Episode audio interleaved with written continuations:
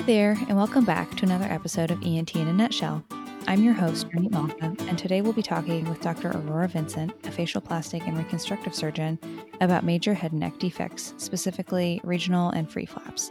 It's great to have you with us, Dr. Vincent. Thank you for having me.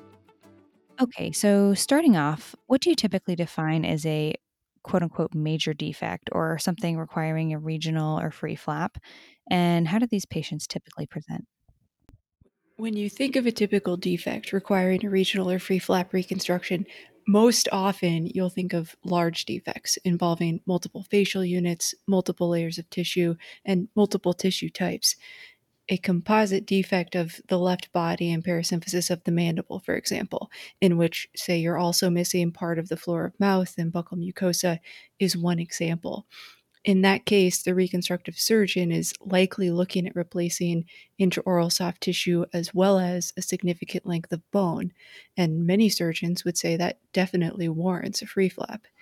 In reality, however, regional and free flaps are not always large and are not always used for complex composite wound reconstruction.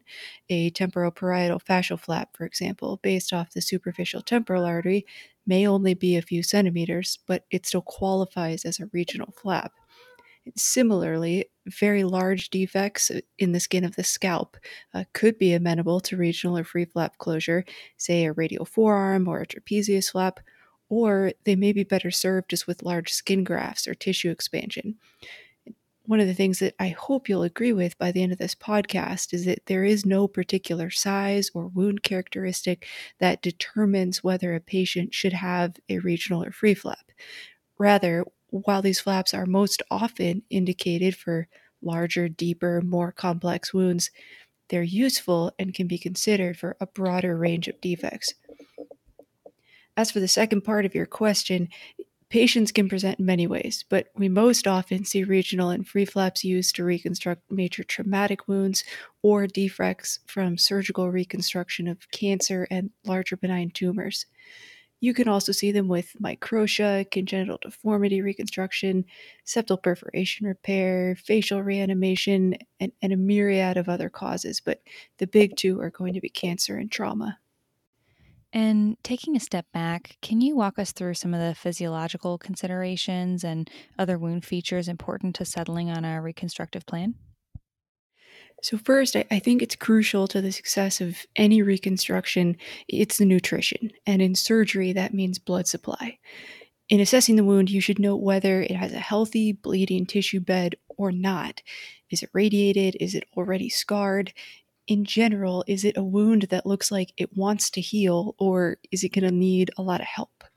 One of the benefits of regional and free flaps is that they can bring in healthy tissue that hasn't been radiated, hasn't been operated on before to a wound and provide its own blood supply it's important to understand the concept of angiosomes here, both to avoid tissue injury in and around a wound when you make incisions, but also to improve the viability of tissue and overall success of a reconstruction. So, back to basics. By definition, an angiosome is a, an area of skin and subcutaneous tissue that is supplied by a specific source artery. So the theory is that you can harvest the entire angiosome of tissue, and so long as you preserve the pedicle, the tissue will live. If you disrupt the pedicle, you can expect that that tissue will die, and in practice, this concept does hold up pretty well. Of course, you also have to remember choke vessels here. So, choke vessels are generally small caliber distal vessels that connect different angiosomes. They can dilate and can allow enhanced blood flow and nutrition to an angiosome separate from the main source vessel. And cho- choke vessels are why some surgeons will delay a flap, meaning make the incisions, raise the flap, but then put it right back down in its native tissue. Let it heal for a short period, then go back, raise it again, and definitively transfer it. The theory is that during the time after the flap was initially raised but before it's transferred, the choke vessels will open uh, to improve the overall perfusion of the flap. Leaving the flap in its native position for a brief period prevents kinking and other compromises to the pedicle while the choke vessels are relaxing.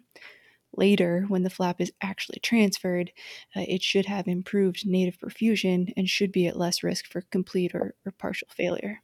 The natural history of a major head and neck wound will inform you of many features paramount to the reconstructive success. So, first, you have to consider the type of tissue that's present or absent. As Dr. Gillies said, you should ideally replace like with like. So, it's also important uh, to consider the, consider the quality of the remaining tissue in terms of its thickness, its pliability, its blood supply. Patients with traumatic injuries may not have significant tissue missing, for example, but it may simply have been rearranged and you need to put it back. Also, traumatic injuries tend to be surrounded by tissue that has a robust blood supply. It's pliable, it's stretchy, at least before it gets too swollen. Now, on the other end of the spectrum is the patient with recurrent head and neck cancer who is frankly missing several layers of tissue because you've cut them out and has remaining tissue that's radiated. It's been cut on before, it's rigid, poorly perfused, and it's prone to break down if you look at it the wrong way, even without further manipulation in all patients, but especially those with poorer tissue quality, Incisions made during reconstruction should not disrupt the blood supply to the surrounding tissue, or you risk tissue necrosis, wound dehiscence, and overall reconstructive failure. Some patients with poor tissue quality may benefit from a series of hyperbaric oxygen dives before reconstruction to enhance their tissue nutrition, and similarly, they may benefit from HBO after surgery for the same reason. Of course, you should never recommend HBO for a patient who has active cancer. Now, back to the high points of the pathophysiology of head and neck wounds, the missing tissue, rearranged tissue, and surrounding structures are what are going to inform the functional defects a patient may experience. It's important when reconstructing a defect to restore whatever function was disrupted, but not at the cost of a separate function nearby. So for example, a poorly designed closure of a large cheek defect may successfully close the defect and recreate a barrier between the oral cavity and the outside world, but it could also cause tethering of the lower eyelid and subsequent ectropion. And thus, in finding the right reconstruction for a patient, you should not only identify the current functional and aesthetic problems, but also anticipate the changes that will be caused by your reconstruction. You've touched on this a little already, but what are the different conditions that typically lead a patient to require a regional or free flap? Cancer is the most common etiology encountered in my practice, either during surgical excision as primary or salvage treatment, or secondary to radionecrosis years after definitive oncologic treatment. But trauma is also a common cause, and occasionally you'll run into benign masses that are large or unfortunately close to important structures. So, arteriovenous malformations, lymphovascular lesions in the head and neck are examples here, large odontogenic keratocysts, some precancerous skin lesions, large congenital moles, uh, even severely contracted scars from a previous injury, um, which need to be released. Free muscle transfer is also indicated for patients desiring facial reanimation. And if you're interested more in that, I'd refer you to Dr. Holman's uh, very nice podcast. All right, and moving on to history and physical exam, let's start with history. When these patients present to your clinic, what are some relevant factors you want to elicit on history? As with all patient encounters, a, a, thorough history and physical exam will give you nearly everything you need to know to properly treat head and neck defects. The history can inform you about the wound cause, wound features, intraoperative reconstructive needs, and likely postoperative course. It's here that you can start to figure out if they'll need other procedures, say a G tube placement or a trach, and incorporate those into your own reconstructive plan from the start. Even schedule them at the same time. The history can clue you into nutritional deficiencies, comorbidities that could affect wound healing, tolerance of anesthesia, bleeding disorders, and so on. The history will also inform you about the patient and his or her habits, and these can be extremely important to achieving reconstructive success. So, for example, is the patient likely to follow up or never show up again? If he's never going to return, then a one and done reconstruction may be better for that particular patient than a staged plan that would have had a better aesthetic result. Also, it's never a great situation when a patient with an X fix disappears for a few months, but it happens. Also, absorbable sutures may be preferable in this population. But finally, the history can tell you what the patient wants. What are his or her goals? Does he care what he looks like in the end, or does he just want to get out of the hospital? And that's very important too. Great. And in terms of physical exam, what are you making sure to focus upon? The physical exam is perhaps the most important part of preparing to reconstruct a head and neck wound, as visualization, palpation, manipulation of the wound itself is what's going to give you the most information about what needs to be reconstructed, what's missing, what the local tissue will provide versus what will need to be brought in from elsewhere. So, this is where you can start to discover what tissue is needed immediately and what may be beneficial at a later time. So, in the case of patients with cancer, you may not have a chance to examine the actual wound until you're in the operating room. Rather, you may need to anticipate your needs without knowing exactly what the defect will be. Defects in the upper aerodigestive tract, such as in the pharynx, esophagus, or trachea, that create salivary fistulas into the neck should be repaired as soon as possible, as should wounds that expose the carotid artery, but soft tissue defects of the head and neck, even large multi layer defects, can be delayed a day or two as needed for optimal reconstruction or to make sure the pathologist agrees that you fully remove the cancer. Folks with traumatic injuries, by contrast, they come to you with a wound and you have time, sometimes hours, sometimes days to week, to consider your options. But also don't forget that folks with traumatic wounds or wounds from the resection of benign lesions have less of a time constraint on the whole reconstructive process. So this allows you, the surgeon, more options to maximize the aesthetic and functional outcome. Cancer patients, on the other hand, in addition to often being older, sicker, malnourished, may need radiation and chemotherapy to start within a few weeks of surgery, and this limits the reconstructive options to those that can be reasonably accomplished within a short amount of time. Next, in examining the wound, as touched on previously, you can start to think about the vascular needs. Are granulation or skin grafts even viable options, or do you need to find tissue with its own blood supply? And remember, more complex wounds are more likely to require regional or free tissue transfer, but some smaller wounds may be best served by free tissue transfer too. So don't limit your consideration of flaps only to large and complex ones. Certainly, you should key in on examining the defect, but don't forget the rest of the physical exam too, especially before getting to the operating room.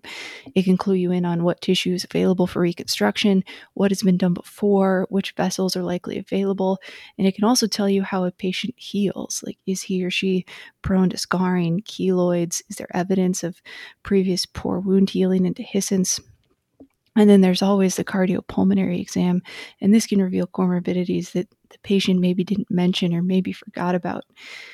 I, I, once encountered a patient we had scheduled for a pectoralis flap, and we didn't discover until in the operating room that she had previously undergone breast augmentation. It wasn't visually obvious, and she hadn't mentioned it in her surgical history and that certainly changed the surgical plan. So this all goes back to the old adage of trust but verify. Keep an eye out for scars from prior surgery. Ask yourself, do they cross important vessels? Will they devascularize areas of tissue when I make new incisions?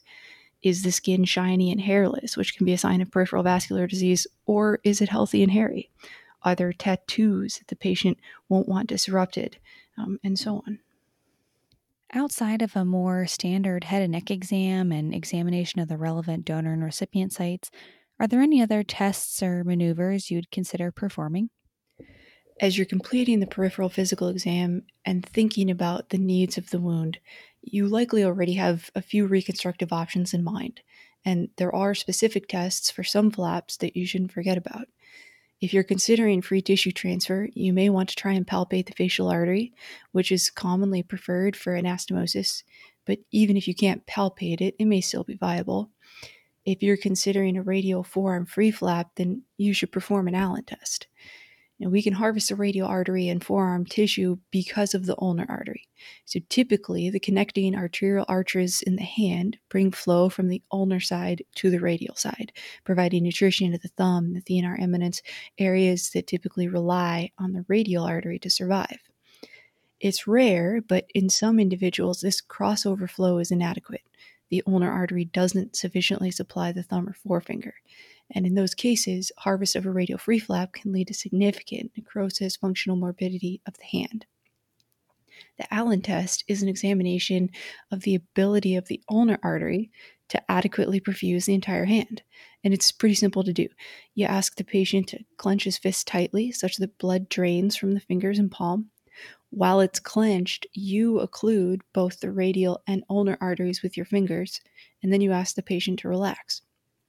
At first, the hand should remain blanched, signaling that you have successfully occluded both arteries. After confirming that, then you release pressure from the ulnar artery and you watch for reperfusion of the entire hand and specifically the thumb or the thenar eminence. And you should see it turn red within a couple seconds. And if so, then the ulnar flow is adequate and the patient is suited for a radial free flap harvest. If you don't see adequate reperfusion, then you should investigate more thoroughly, such as with a Doppler probe, or just look for a different flap. It can be tough to perform an Allen test in some patients because of body habitus or some other factors, but using a Doppler probe can be pretty helpful, and perfusion scans often are not needed in this case. Are there any other conditions or contraindications you want to rule out in these patients? For all patients undergoing reconstructive surgery, you should consider their suitability for surgery and be sure to ask about any major heart or lung issues if the patient's condition allows, meaning if he doesn't need urgent reconstruction right now, then you have time to optimize the patient for surgery by boosting nutrition, uh, boosting protein intake, controlling glucose, smoking nicotine cessation, and making sure the thyroid hormone and electrolyte levels are normal. Some patients will have a significant cardiac history that makes them high risk for surgery, but they may still need surgery. So, for example, patients with cancer who also have major cardiac disease or significant bilateral carotid stenosis, they need surgery to cure the cancer, but a long operative reconstruction may be less favorable compared to a shorter but less aesthetically pleasing reconstruction. And that's important to consider. So, Next, patients with bleeding disorders or who take blood thinning medications, they should be identified. These conditions don't mean a person can't safely undergo major surgery, but as a surgeon, you may want to change your technique or follow up regimen slightly, knowing that that patient is higher risk for bleeding complications. If the patient can stop blood thinners before surgery, usually that's preferred, but if they're high risk for whatever reason and really shouldn't stop their blood thinning medications, then you may just have to adjust your plan up front. And are there any other components to your workup, like labs or imaging, that you would consider? The history and physical will give you the majority of the information you need for successful reconstruction, but lab work and imaging studies can be useful in many cases. So, first, thinking back to optimizing patients before surgery, you can check a CBC, chemistry, nutrition panel, TSH, Blood loss can be significant in these reconstructions, so making sure that the patient isn't anemic from the start is useful, as is sending a type in screen. A normal white blood cell count is important, as operating on someone who already has an infection is generally a recipe for failure. If the patient has uncontrolled glucose, low electrolytes or vitamins, elevated TSH, these are easily boosted and corrected before getting into the operating room and may save the disaster of recurrent wound breakdown or poor healing afterwards. Also, if you've found any major heart or lung conditions, asking for a cardiac evaluation or other medical clearance before surgery may be needed. Imaging is often most useful in the case of bony reconstruction. If you're considering a fibular free flap, then you should evaluate perfusion of the foot with an angiogram, duplex ultrasound, or other study. You need to check for three vessel runoff from the peroneal, anterior tibial, tibial and posterior tibial arteries. The fibular flap harvest removes the peroneal, peroneal artery from the leg. And if a patient doesn't have adequate foot perfusion from the remaining arteries, then he can experience necrosis of the foot, which is another devastating complication. After verifying that fibular harvest is safe, imaging can also further optimize bony transfer.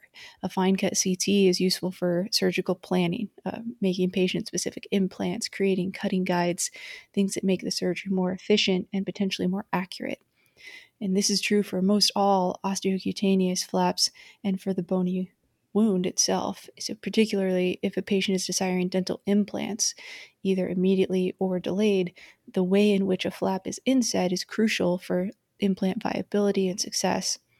Along those lines, if you think that a patient might want implants now or in the future, you should engage your oral surgery colleagues early in the reconstructive process to maximize its overall success. So, last, while it's not commonly performed, in some cases a CTA of the head and neck can be useful in revealing possible vessels for free tissue anastomosis.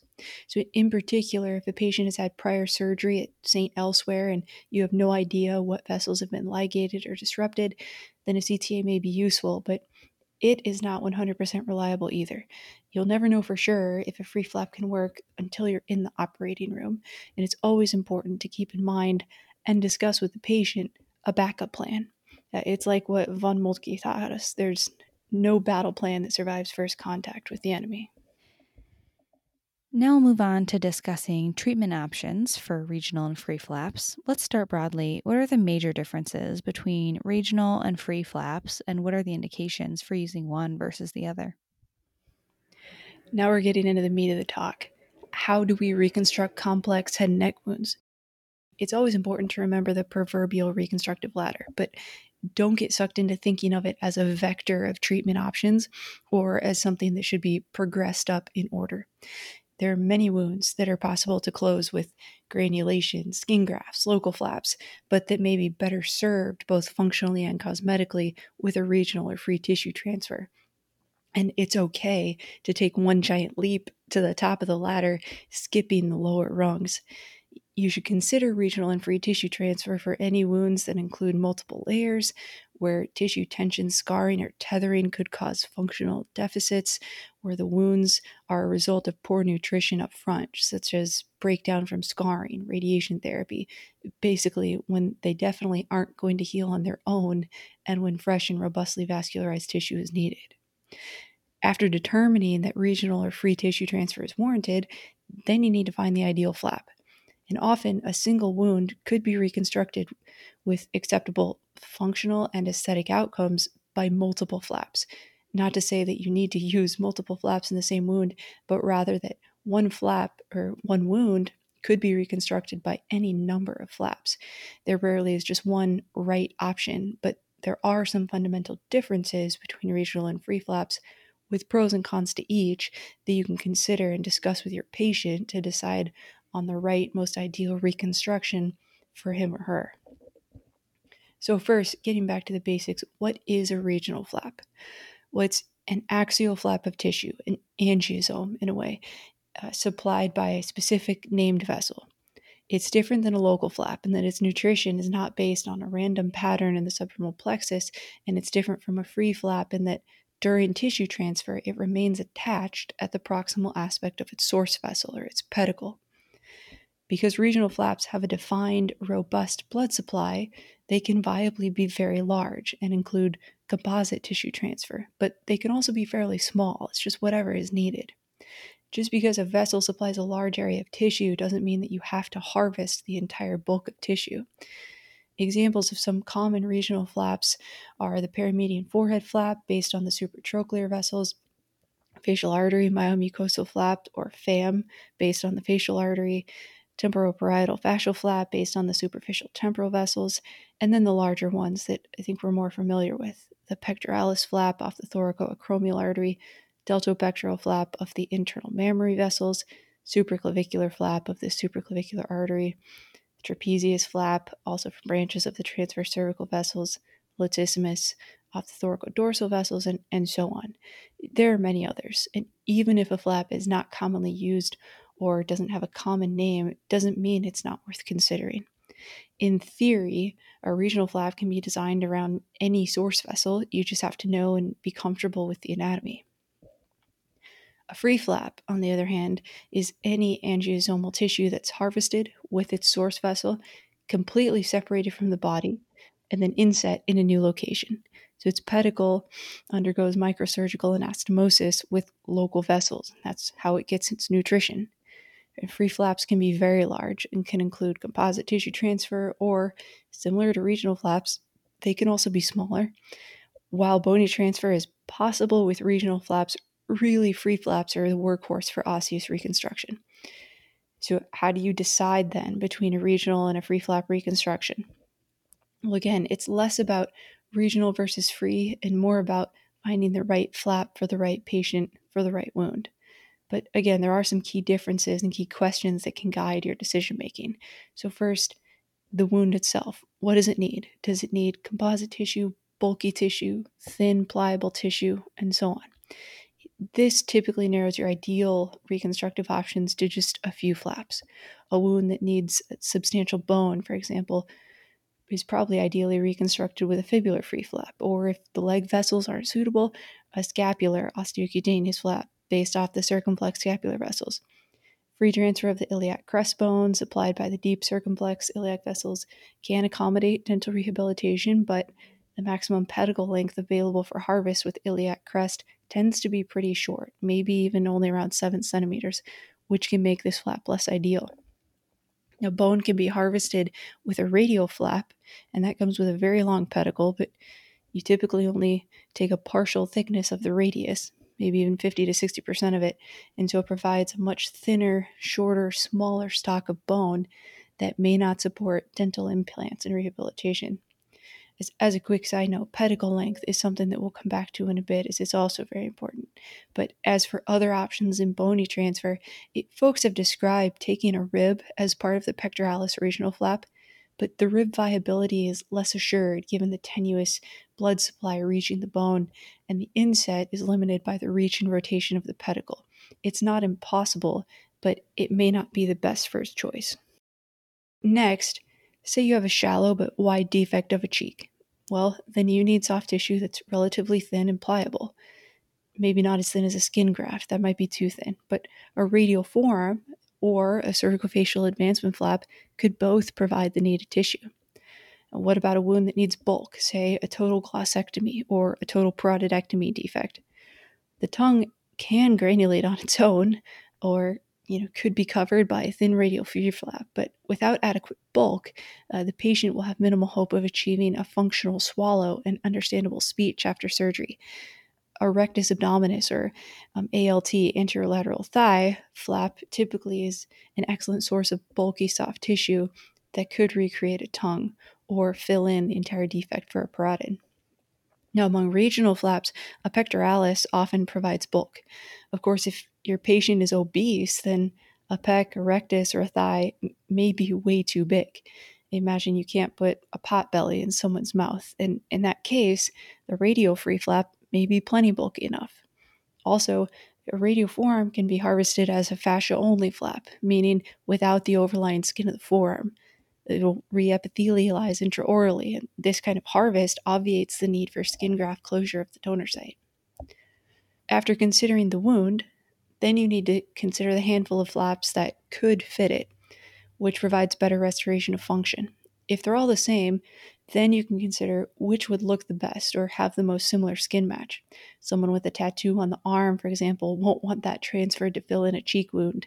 Um, on the other hand, the pectoralis and other regional flaps can leave abnormal and undesirable bulkiness or skin defects, such as large dog ears at their pedicle attachment and these can be improved in the long run, but patients would have to live with that abnormal appearance for several months and then would have to undergo another surgery for cosmetic improvement. So, finally, when considering the wound itself, start thinking about where local vessels are that are suitable for anastomosis, say for a free flap. If your wound is on the scalp, you could possibly use a superficial temporal artery and vein just in front of the ear but these vessels can be small, they can spasm easily, and they may have been disrupted by previous surgery. And so, what's next? Well, you may need a rather long pedicle that can reach from the scalp down into the neck. And you won't always know for sure what pedicle length you need until you're in the operating room. Similarly, in patients with previous surgery, common vessels used for free flap anastomosis, such as the facial artery and vein, may not be available. They may have already been ligated. You may have to look, say, to the transverse cervical vessels or other alternatives. In fact, whenever approaching a vessel deplete neck, I like to look for the transverse cervical vessels adjacent to the clavicle as they're often interrupted, they're in tissue that isn't scarred or previously dissected, and generally they're of a decent caliber for free tissue transfer. If there aren't vessels in the ipsilateral neck and if the transverse cervical vessels aren't adequate, you can always consider going to the contralateral neck. It's just a matter of pedicle length. And in considering where so called donor vessels may be, you should consider the length of the different free flaps that you're thinking about for reconstruction. If you think you're going to need a longer pedicle length, that could limit your flap options. So, a radial free flap or a latissimus flap can have a rather long pedicle, maybe even 15 centimeters or more, depending on an individual's anatomy. An anterolateral thigh, iliac crest, they may have a pretty short pedicle, maybe 7 centimeters or less. If the pedicle isn't long enough, that doesn't mean that you can't use that flap, but it does mean that you'll have to use vein grafts to extend your pedicle so that it can reach the donor vessels. And this introduces extra sites of anastomosis, extra sites of endothelial damage, and can increase the risk of flap compromise. Next, you should look at the donor site. A pectoralis flap, for example, can significantly deform the breast, and this can be troublesome, especially for female patients, even if they don't admit it or don't think it will bother them. A trapezius flap, a pedicled latissimus, or a free flap may be a better option for these patients. Similarly, if a patient has had prior wrist surgery, then a radial free flap may not be an option. Or knowing that the skin graft needed to close the donor site for radial free flap may leave a burn like scar, a patient may prefer a cervicofacial advancement or another option. The fibular free flap may provide the best pony reconstruction of the jaw in a patient, but he or she will have restricted walking for a few weeks during recovery. Maybe that will be unacceptable to him, and so on. Each flap will have its own unique characteristics, both for the wound being reconstructed and in terms of donor site morbidity. And what may seem like the best option at first glance to the surgeon may not fit well with a specific patient's priorities. Now, a flap can be a standalone reconstruction for a particular wound, but it doesn't have to be. In some cases, it could be combined with local flaps, skin grafts, and other options to achieve the best possible outcome. A latissimus flap, for example, based off the thoracodorsal vessels, can be harvested with its muscle only to cover a very broad defect, say of the entire scalp. You can also harvest it with the overlying subcutaneous tissue and the skin, but you may not want to if the defect remaining in the back will be too large to close primarily, or if the patient is obese and the added bulk will look odd in its new position. After transferring the muscle, you can skin graft over the top. In the case of a scalp reconstruction, when it's all healed, it leaves a robust, fairly normal appearing reconstruction. However, skin grafts need at minimum six weeks of initial healing, and that's assuming they have 100% take. So, planning for skin grafts, even over top of a free flap in a patient who needs radiation, will delay the definitive cancer management. So, finally, don't forget about the postoperative course and any other patient specific issues discovered before surgery.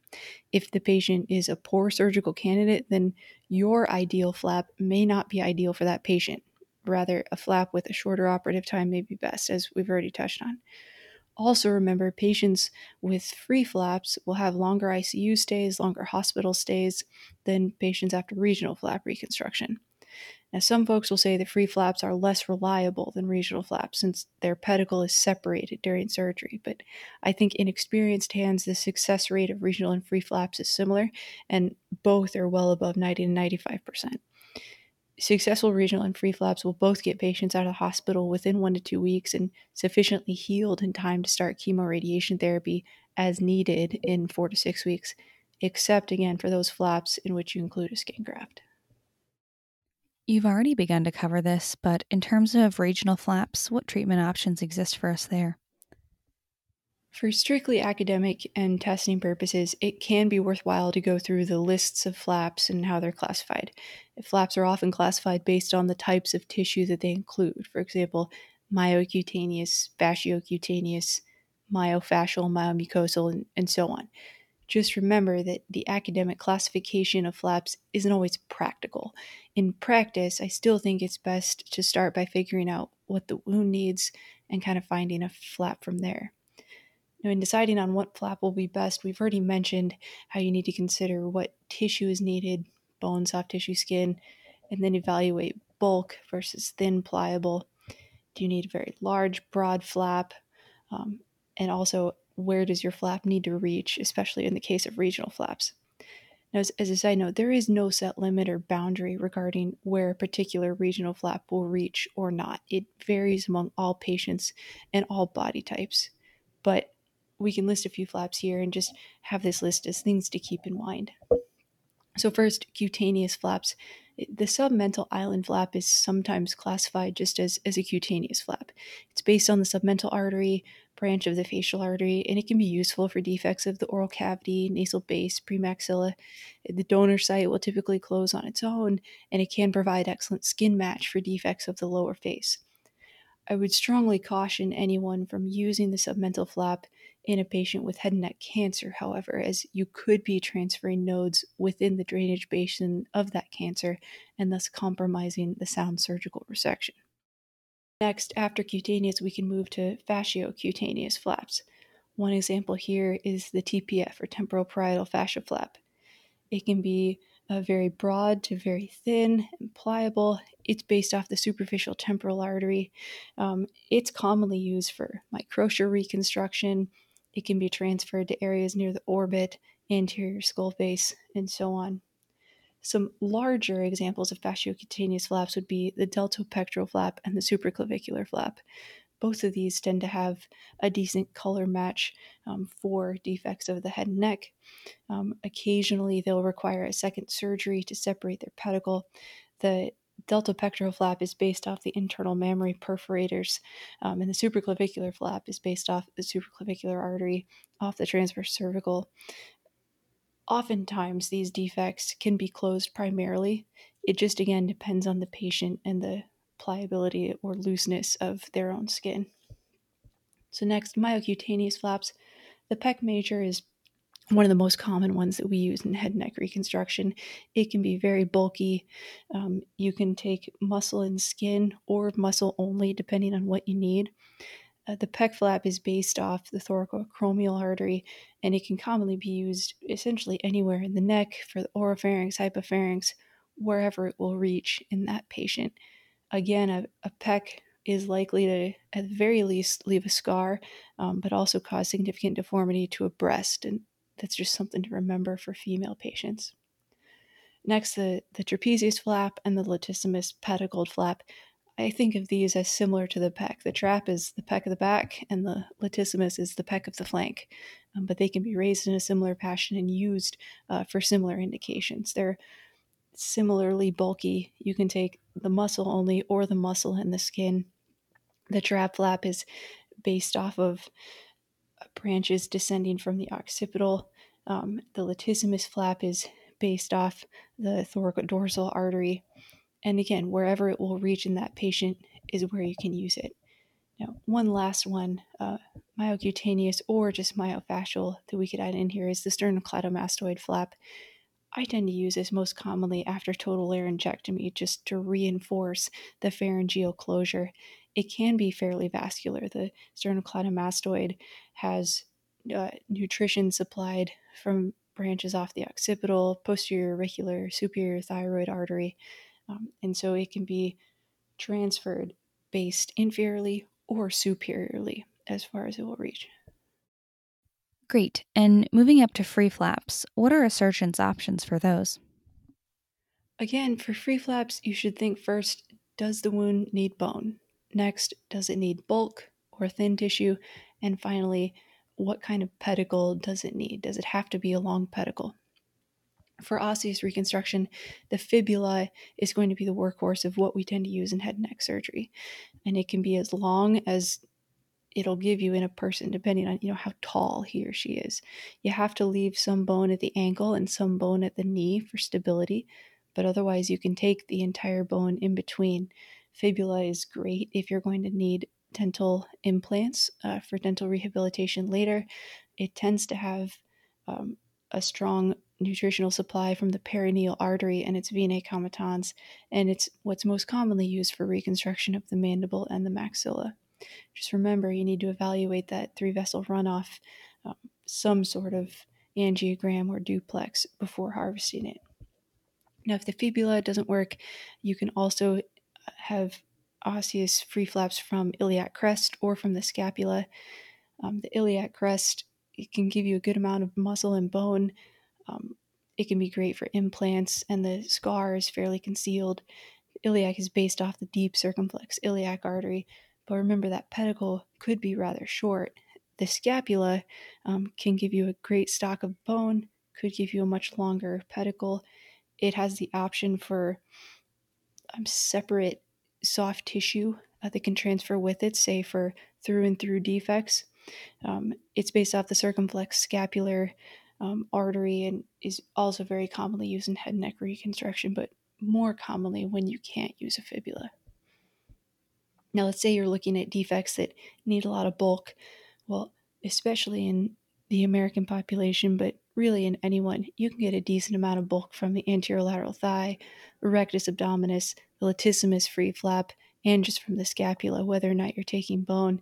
If you need a broad but thin uh, free flap, then the latissimus is going to be a good option, uh, particularly just the muscle only if you uh, can tolerate that. Or in some patients, a radial forearm that can be fairly wide. The longest pedicles are going to come from the latissimus, uh, radial forearm, and in some folks, the rectus, where you can really get 10 to 15 centimeters of a pedicle. If you need functional muscle, then you're looking at gracilis, serratus, latissimus, strap muscle. Uh, but again, that's for a different talk given by Dr. Hallman. Regional and free flaps get an understandable reputation as pretty delicate procedures with tighter intraoperative and postoperative ideal conditions than most other surgeries. Can you speak a little bit to any additional intraoperative considerations you might have? There are some features of flap harvest that are unique in terms of intraoperative and postoperative considerations. The majority of these considerations were developed specifically in relation to free flaps, but they're certainly applicable to regional flaps too. So, first, anesthetic considerations. You want to avoid hypothermia, so use of a bear hugger and even warming the room is helpful. The trick just might be finding an appropriate and effective place for the bear hugger to go, as often you're prepping a large portion of the patient's body um, that can't be covered by the bear hugger. But so long as you think about it ahead of time, something can always be worked out. Next, studies have shown significant deleterious effects on flap outcomes when the duration of anesthesia is very long, say longer than 18 hours. And that may seem like a long time, and it is. But for patients with very complex wounds, combining prep time with the excision with a multi layer reconstruction, it can add up. And this may be one case in which two shorter surgeries, separated by a few days, may be better for the patient and for the flaps than the one very long surgery. Now, most important with regard to anesthetic considerations, and certainly to the topic, uh, the topic that many like to focus on is that of pressors. Now, in general, if pressors can be avoided, then they should be. And if the anesthesia team feels pressors are needed, then the surgeon should let them know from the start of the case that the preference to be included in that decision and in that discussion. Now, many studies have been conducted on what fluids are best to give or not to give, transfusions before and during, pressors if necessary, and what types. And overall, a lot of the literature is still messy, it's retrospective in nature, but some leading trends have emerged in the past decade. Ideally, for flap perfusion, mean arterial pressures should be maintained above 60 to 65 millimeters of mercury. Conservative boluses of crystalloids, say normal saline or lactated Ringer solution, are useful as a first line treatment for dropping pressures when you need to boost them. And these can be alternated, say, with packed red blood cells. Some surgeons also advocate for alternating crystalloid boluses with colloid or albumin. I personally prefer to avoid albumin as it can worsen swelling in the flap and elsewhere throughout the body for the first few days after surgery. Fluid overload should also be avoided. The exact cutoff varies, but some studies say fluid in excess of 6 milliliters per kilogram per hour is too much. Others would say it's more than seven liters positive intake to outtake ratio is too much. It, regardless, if the patient is persistently having low blood, blood pressures, then pressors may be necessary. Low blood pressure can lead to inadequate perfusion of the flap and flap failure. The fear with pressors is that the subsequent vasoconstriction will also restrict flap perfusion this fear has not definitively been demonstrated to occur in the literature, and in fact, many studies exist that suggest so long as the patient is not hypovolemic, the pressors won't significantly affect flap perfusion. However, there certainly are some pressors that are better than others. Uh, I'd avoid norepinephrine and vasopressin at all costs if you can. If a patient really needs pressors, there's decent evidence that dobutamine and dopamine are the least likely to affect flap perfusion. So you can start there.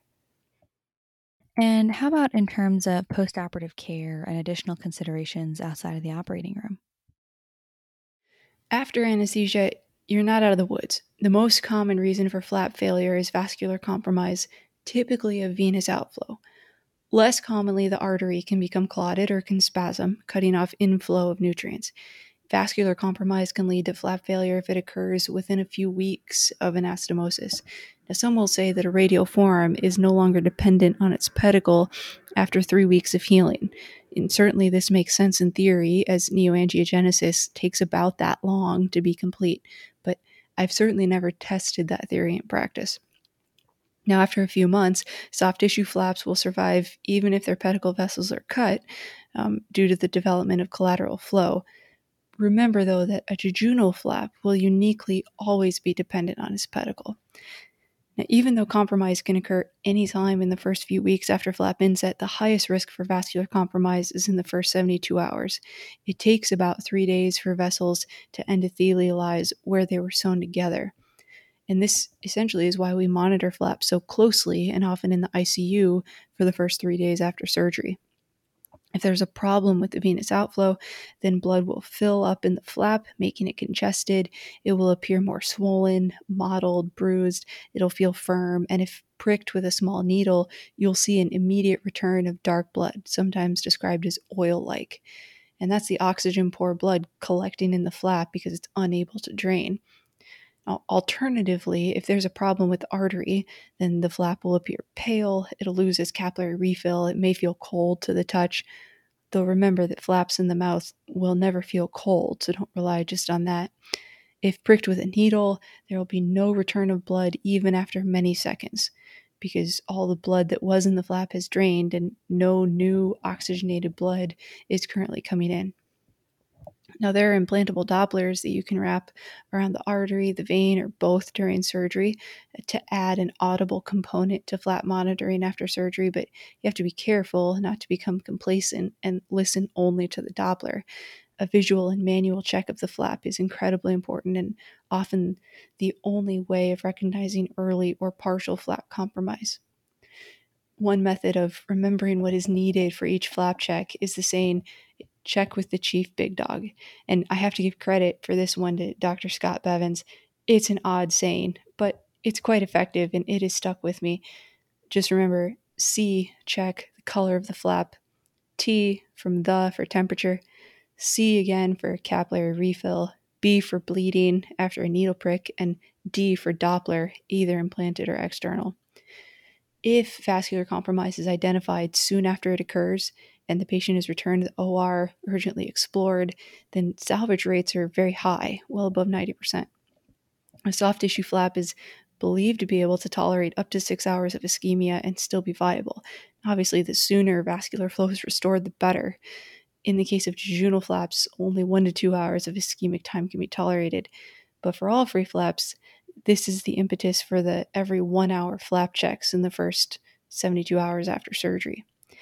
Vascular compromise can also occur in pedicled flaps due to changes in patient positioning, application of ties around the neck, other changes. The pedicle can become kinked, compressed, and flap compromise can develop. And similar to free flaps, if it's identified soon and the cause is reversed, often it can be salvaged. Vascular compromise is not always an all or nothing phenomenon, though. Flaps can experience compromise of distal vessels with partial flow interruption. In the case of partial venous outflow obstruction, maybe only part of the flap will begin to appear mottled or bruised. This is a great case for leech therapy or hirudotherapy. Now, leeches secrete hirudin, a blood thinning agent. Um, they also directly physically remove blood from a flap, and in so doing, they act as a temporary outflow or a temporary vein until, say, a more robust outflow is established. Now, leeches are not going to overcome an obstruction of the main venous outflow in the vascular pedicle, but they can be very helpful in segmental congestion. So, patients on leech therapy, remember they should receive anti Aeromonas antibiotics, such as fluoroquinolones, to prevent infection. Also, keep in mind that not all patients will be able to mentally tolerate leech therapy. They may require one to one nursing care for a period, or in extreme cases, and if the flap's intraoral, they may require sedation. And so always balance these considerations with those of the flap. Just as a flap can have partial venous obstruction, it could also have partial arterial obstruction of an arterial distal to the main pedicle vessel. In this case, Nitropaste application can aid vessel dilation and tissue nutrition, but again, be careful as application of Nitropaste might cause an unwanted drop in blood pressure. So there's a recurring theme in flap patients, and it's that of finding a balance. It seems every intervention has a bad side, and these patients tend to be tenuous to start with, so you just have to be constantly vigilant. Now, another common topic for debate is whether to give flap patients anticoagulation and what kind. Overall, there are no evidence based guidelines for the prevention of microvascular thrombosis after free tissue transfer in head and neck surgery. In practice, most surgical patients will receive, at the very least, DVT prophylaxis after surgery. Subcutaneous heparin has been shown to provide a substantial reduction in the risk of thrombosis without gross systemic side effects and is perhaps the safest pharmacologic agent to be given after free flap surgery. Extra anticoagulation is often tailored to individual patients, say based on comorbidities, risk assessment, Many flap surgeons also feel that the addition of aspirin can be beneficial in select patients, though it does increase the risk of hematoma formation, and so it should be given judiciously. What are your surgical expectations for these procedures, and what defines a good outcome? Expectation management is incredibly important, and it should be thoroughly discussed with the patient before surgery, especially if you're anticipating a multi stage reconstruction. A quote unquote good outcome will be different for every patient depending on his disease and defect. And what you consider to be a good outcome may not be a good outcome to the patient. Often, recovery of intelligible speech and oral swallowing ability are some of the major goals of reconstruction if these functions have been interrupted. And this is the biggest reason why glossectomy defects, for example, even partial glossectomy defects, are probably best served with flap reconstruction because if you don't restore the bulk of the tongue and prevent tethering with legitimate ankyloglossia due to scarring to the floor of the mouth, then patients won't be able to swallow, they'll have poorly intelligible speech. In dentate patients who've had disruption of the mandible or maxilla, restoring appropriate occlusion is important. Also, preventing new functional deficits after reconstruction is paramount to achieving success. So you don't want to cause ectropion, epiphora, corneal abrasion due to scar contracture with inferior lid malposition after cheek reconstruction, for example, just as you don't want to cause oral incompetence with drooling due to an inability to close the mouth. After restoring function, you can then judge how good your outcome is with aesthetics. So, again, this varies incredibly with what the defect is, um, and if it's unreasonable to think that a patient will look exactly like he did before cancer or trauma or whatever, then you have to have that discussion with the patient and set those expectations up front. And last, don't forget about prostheses. Some prostheses, like obturators, can be made by a prosthodontist that you partner with and can improve function, in this case, swallowing. Others can significantly improve one's appearance. And wear of a prosthetic ear, prosthetic eye, prosthetic nose is an option that often means avoiding surgery, but can lead to excellent aesthetic results.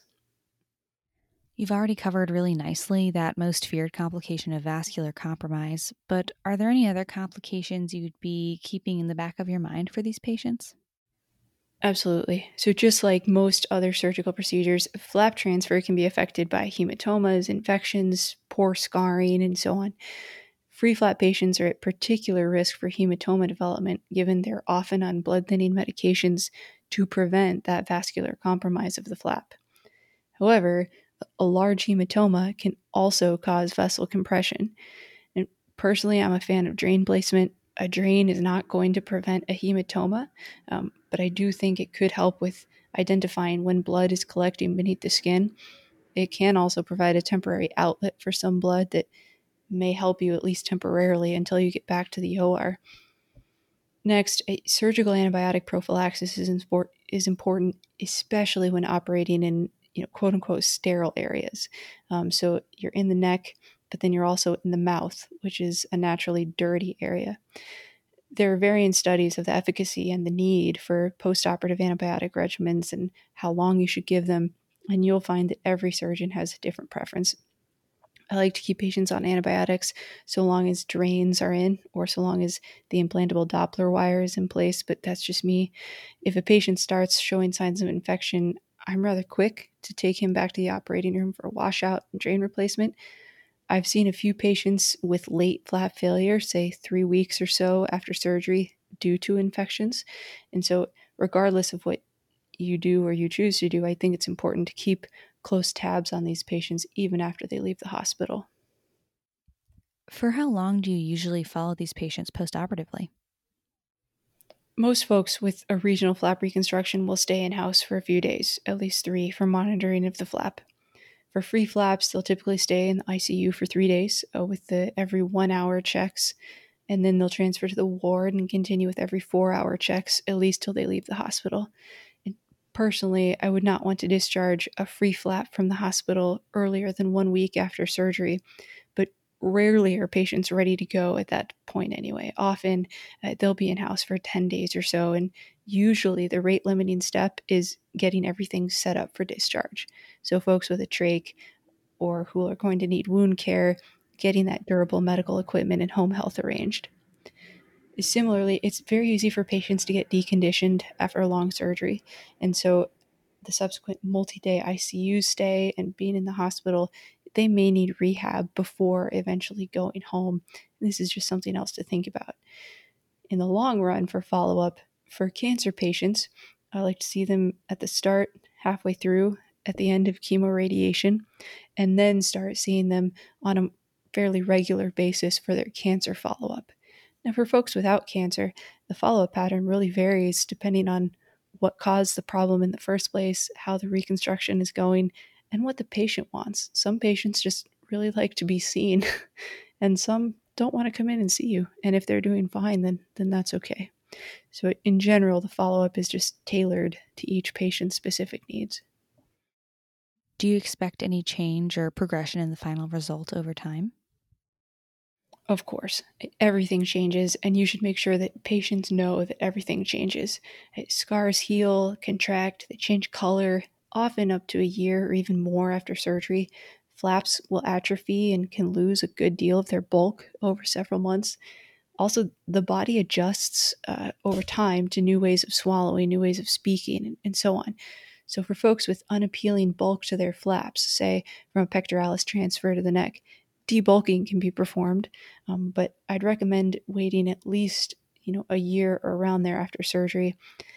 Make sure that the patient demonstrates no breakdown of tissue, fistulas, infections, other things, and then debulking is probably okay.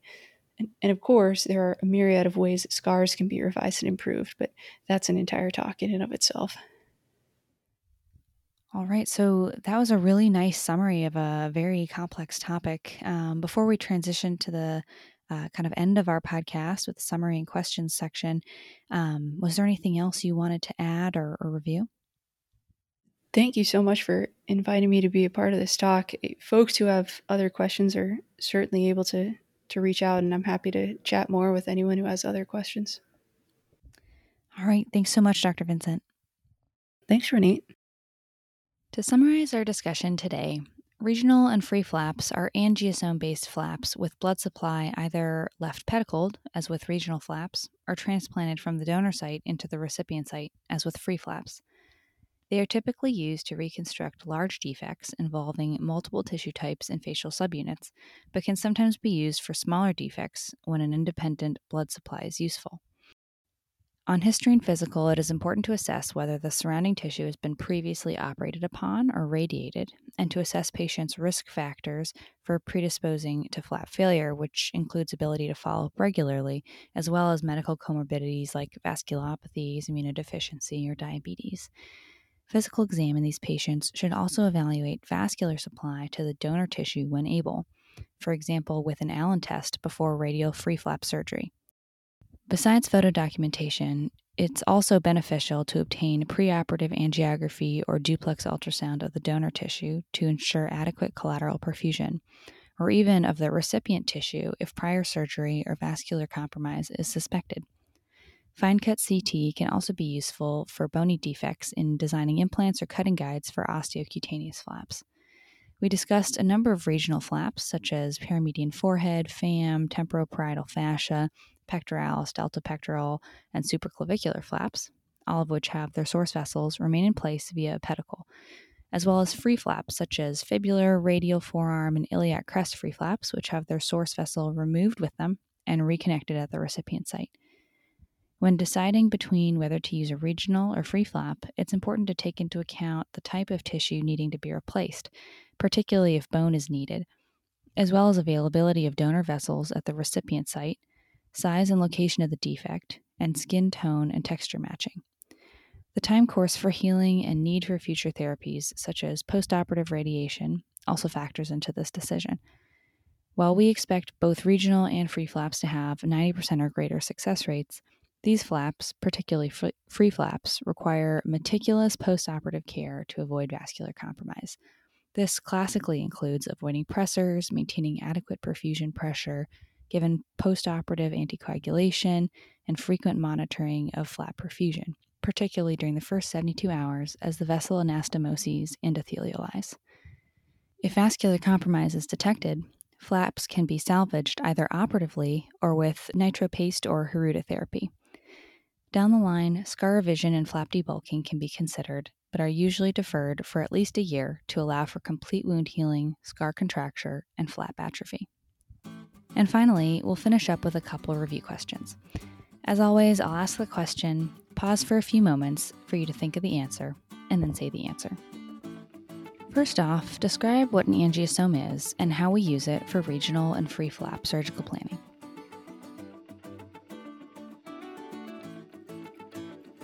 An angiosome is a region of skin and subcutaneous tissue, which can include muscle and bone, that is supplied by a specific source artery or arteries. If you harvest that tissue with its source artery and draining veins, the entire angiosome should still stay perfused. In this way, the tissue can be regionally transferred, as in the case of the pedicle remaining intact, or completely removed and reanastomosed, as in the case of free flaps.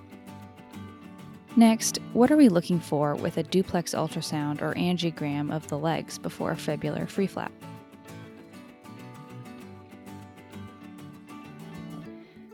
Before a fibular free flap, angiography demonstrating three vessel runoff from the peroneal, anterior tibial, and posterior tibial arteries should be obtained. This assures that the foot is adequately perfused with the anterior and posterior tibial arteries once the fibular flap and its peroneal artery are removed avoiding foot necrosis. And to wrap up, what therapy should all patients receiving Hirudo therapy or leech therapy be placed on prophylactically?